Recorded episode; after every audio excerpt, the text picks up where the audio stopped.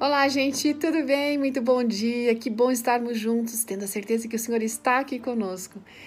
Mas você já teve em algum momento aquela sensação de que Ele estava distante, que Ele não estava muito interessado em você?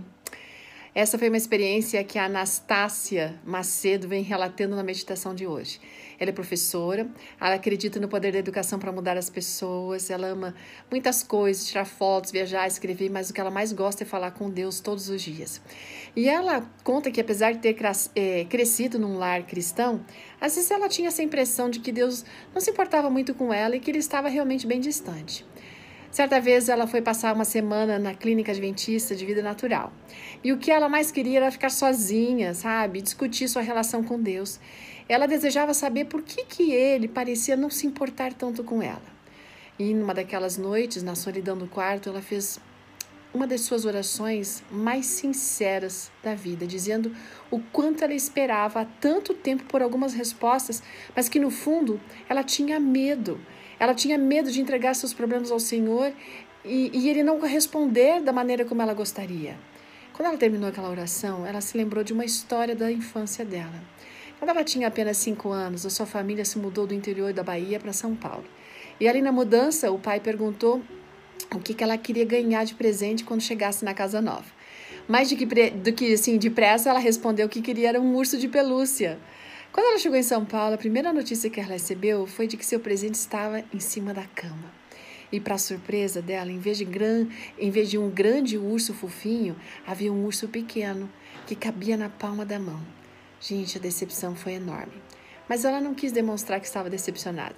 Ela não queria ferir os sentimentos do seu pai, porque sabia que aquele presente era o que ele poderia dar. Quando ela se recordou desta história, dessa experiência, ela entendeu que estava revivendo em seu relacionamento com Deus a mesma situação. Ela percebeu que tinha medo de ver a cena do urso se repetir na vida. Ou seja, ela esperava uma coisa e tinha medo de receber outra. Foi então que ela escutou uma voz lhe dizendo: "Seus pais são humanos como você, mas eu sou diferente. Eu conheço seus sentimentos mais profundos. Eu sei o que é ideal para você e jamais lhe darei menos do que o melhor." Bom, com o tempo, a nossa amiga aprendeu a apreciar o amor e a bondade de Deus e a não projetar suas experiências ruins sobre Deus. Deus não é como ser humano. Então não permitamos que os nossos traumas, aqueles traumas que a gente talvez tenha desenvolvido em função desse mundo de pecado, sejam lançados sobre o nosso Senhor. Lembre-se que ainda que as pessoas a quem nós mais amamos nos tenham machucado, mesmo sem intenção, Deus não vai falhar conosco. Tenha certeza de que Ele ama você e que Ele não se esquece de você de forma alguma.